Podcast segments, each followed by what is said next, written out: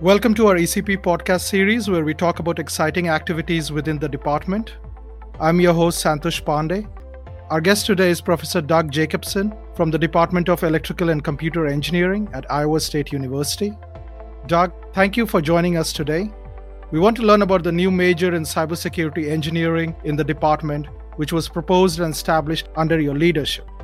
In addition, we want to chat about your research and outreach activities within cybersecurity and information assurance in a language that is relatable to our students. To start with, could you please talk about the new cybersecurity engineering major program, the need for it, what is it all about, and the timeline of events? Uh, yeah, thank you for uh, hosting this. Yeah, the new um, cybersecurity undergraduate degree was started back in uh, 2019 and it really follows on a long history of cybersecurity at, at Iowa State. We stood up our first class in cybersecurity actually in 1995. And uh, we've been offering classes ever since. Uh, we offered a master's degree in 2000. We offered a minor in 2015. And the major in cybersecurity is just was the next, next logical step as we saw the need for students educated at all levels, from a minor all the way up through a, a PhD. That is great. So, how is this cybersecurity engineering major program related to the existing software engineering and computer engineering majors that we have within the department, especially in terms of the structure, curriculum, and course offerings? So, again, this is a engineering degree, cybersecurity engineering. So, we very purposely took our computer engineering program and, and all the strengths around our computer engineering program, and we kept the core. Every required computer engineering course is also required of our cybersecurity engineering students. We then added eight courses in cybersecurity around that, both four required courses and then minimum of four elective courses. That was very purposeful. The strength of this department is that strength in understanding computing understanding the breadth of computing, both from a hardware and software standpoint. So our cybersecurity majors come out with a deep understanding of not just cybersecurity, but how computers work, which is critical in this world of IoT, critical infrastructure. You know, it's 35 billion computers on the internet. And so we really felt it was important to ground this in computer engineering. Moving on, do you have any plans to get this new major program accredited by the ABET? And what is the value of having ABET accreditation? So, yes, and actually, that was one of the emphasis for creating this. ABET just recently created the, the cybersecurity engineering criteria. And so that criteria has only been out for uh, two years now. And we just went through an ABET accreditation cycle this fall. We officially will hear this summer but all indications are that we will receive ABET accreditation come August, which is when they make the formal announcements. As a follow up question, can you tell what is the strength of the student enrollment within this new program? Yeah, currently we're we're about 160 students in the program. We graduated our first set of students two years ago. And uh, I think we've graduated 20 students, not counting this recent graduation term. So enrollment has uh, basically met our expectations. That's great. So moving on to the next question. In this era of advanced threats to our devices and data, what crucial role does cybersecurity play in addressing the challenges of the 21st century? And more importantly, how do you communicate the need of cybersecurity education to our students and public in general? You know, the news every day now, we're seeing something about yes. cybersecurity. So the threats change constantly. The threat actors have figured out they're motivated, they know how to make money. And just because we figure out a way to stop them in one place, they turn around and find another way to get in. So it's a constant, constant battle. We win in one arena and they'll turn around and find another arena to fight in. And the cybersecurity education is critical at all levels because technology can't win this battle alone the general public, the users have to play an active role in uh, their own protection. So it's critical that we offer cybersecurity to everybody. And it's also critical that our cybersecurity engineers, the people we produce that are the frontline warriors in this, understand that too.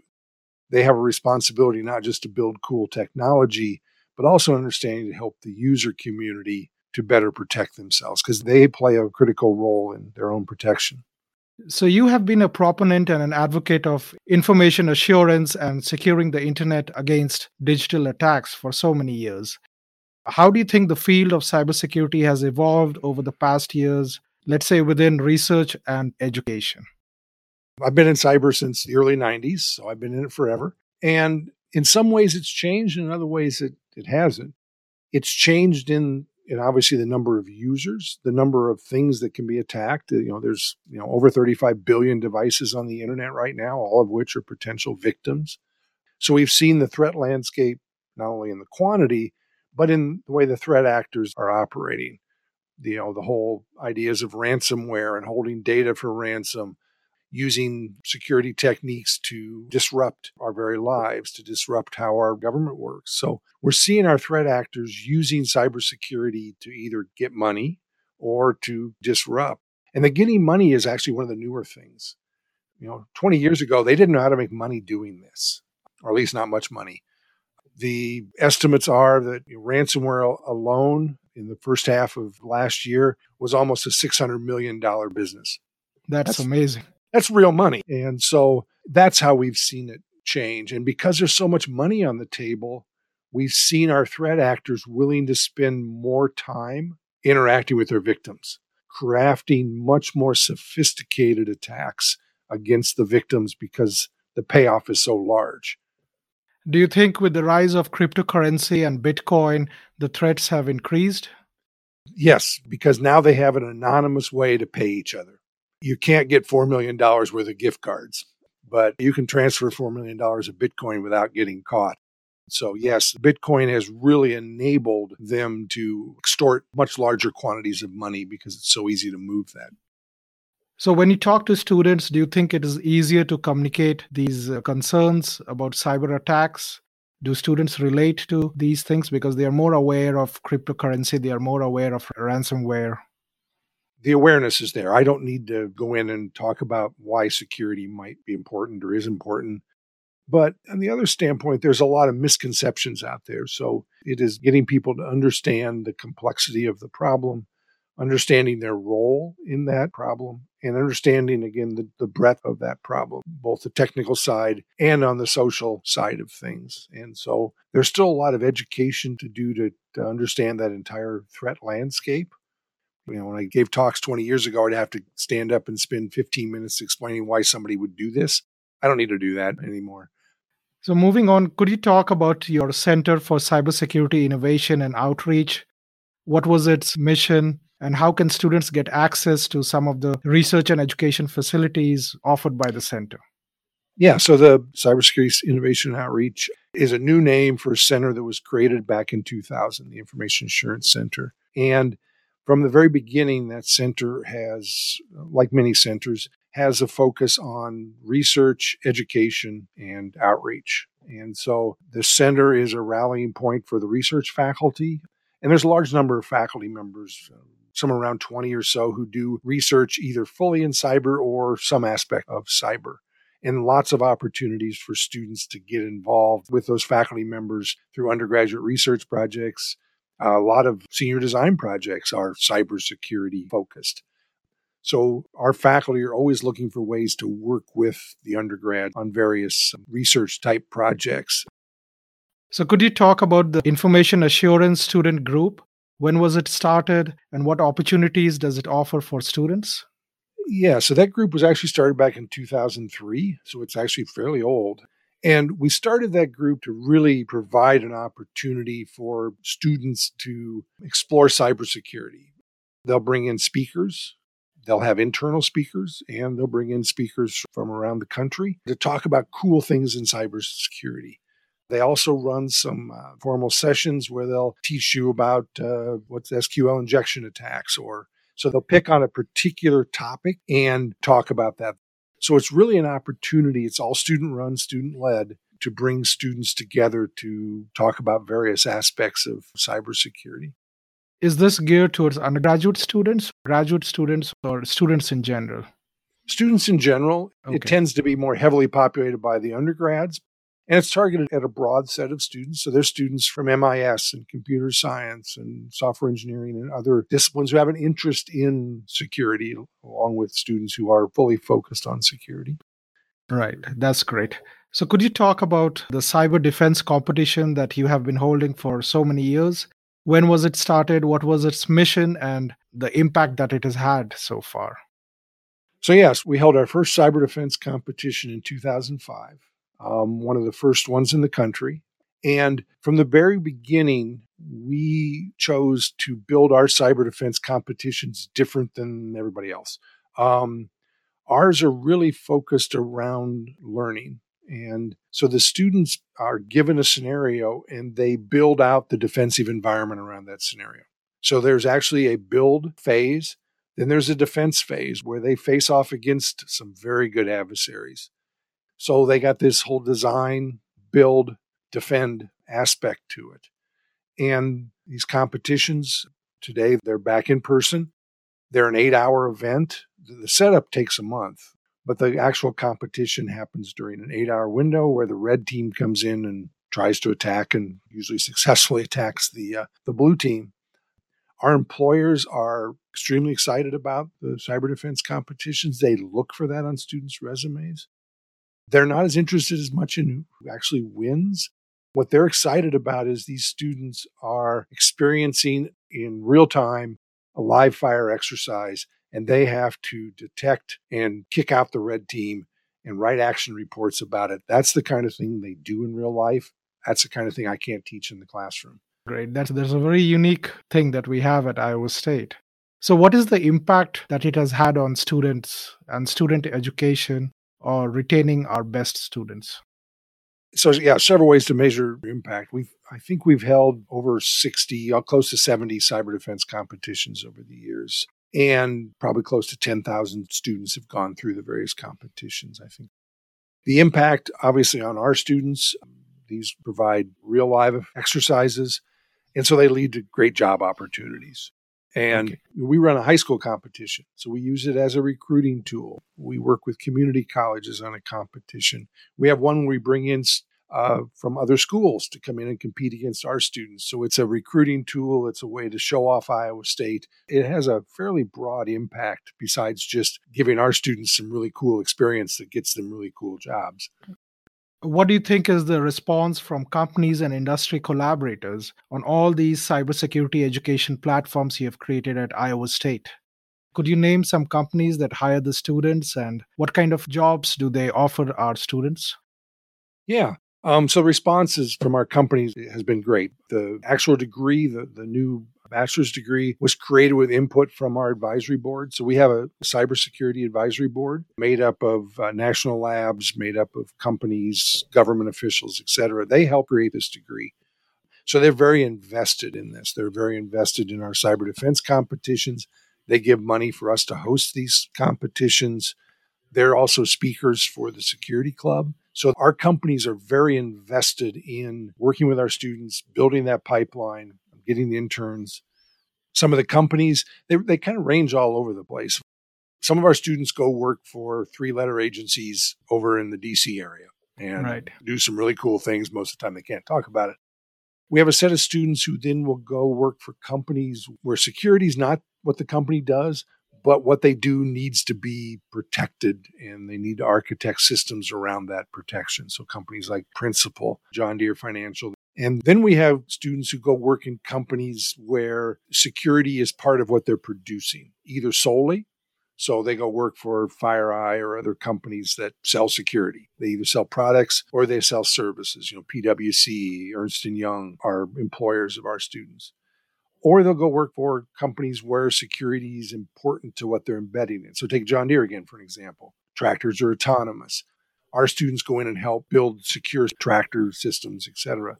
So there they're working about how do I put security into a product so that it doesn't fall victim to an adversary. What is your vision for cybersecurity education at Iowa State? Where do you think all your efforts so far they are heading towards in the next 5 years or 10 years? So I think I mean obviously we'll, we will keep working on the degree. You know, we have various uh, technical electives that we're that we have on the roadmap So that's a little more tactical to kind of keep building the, the degree. The new initiatives that we're trying to do here uh, is twofold. One is looking at how to, um, there's kind of a gap out there in the employment market, um, what's produced in Iowa. We produce students at a bachelor's level, community college produce them at a, at a two year level. Mm. There's a gap. And so we're, we're actually developing a certificate for students who have a two year degree. And so that's an effort to upscale uh, usually a current uh, existing workforce. The other effort we're doing is trying to bring cybersecurity into other disciplines. So we're creating a minor in applications of cybersecurity for non computer people. So, how do I give cybersecurity to somebody in ag business? Mm-hmm. How do I give cybersecurity to somebody in mechanical engineering mm-hmm. or um, economics? And so, what can I do to give those students, uh, not to make them into cybersecurity warriors, but to put them in a position at their jobs that they think about cybersecurity, the impact of cybersecurity as they're doing their regular jobs. So, at a higher level, how do you think the research and the education activities within industry compare with those happening within universities? Is there a fair degree of collaboration between universities or industry, or industry is leading the way? So it comes in two parts. When it comes to creating just plain old technology, industry obviously drives that. The collaboration comes in the research behind that technology, research into new algorithms, you know, research mm-hmm. into AI and other mechanisms. That's where industry and the university partner. And we have faculty that partner with various industries. Um, again, looking at more of that. How do we take cutting edge research and apply that into, into cybersecurity? So, what are some of the courses that new students can take who want to build a background within cybersecurity? So, our students in cyber in the cybersecurity engineering program, of course, they take the four. You know, there's four required courses, uh, which really sort of build the foundation of of cybersecurity. Um, one of the things we often say in cybersecurity is, "I need to, I need to teach you everything before I can teach you anything." So, our first three courses really build that breadth foundation. And mm-hmm. then our technical electives go into depth and the theory behind uh, what you have already been sort of played with as, mm. as in our first three courses. And so that's really kind of our focus behind that. We have other opportunities, however, for students who are in software engineering, computer engineering, or, or other computing disciplines to take the minor, for example. Uh, that's a, a minors at Iowa State are 15 credits. And so they take uh, of which six can be double counted. So it's nine unique credits. And that gives them a background where they may not be frontline defense, but they could take in uh, you know companies like Deere and others who are hiring a computer engineer or software engineer um, to, to develop products.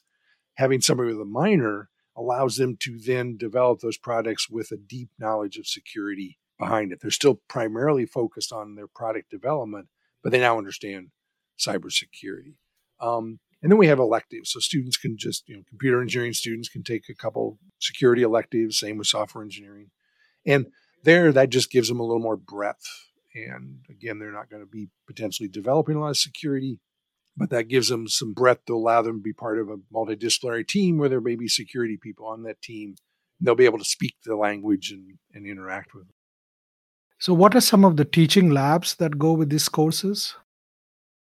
So we have a lab, we call it ICE Lab, and it is a, uh, a, set of large virtual environments. And so the first two courses that are foundational background courses, Computer Engineering 230 and 231, use this ICE Lab, which is a simulated internet.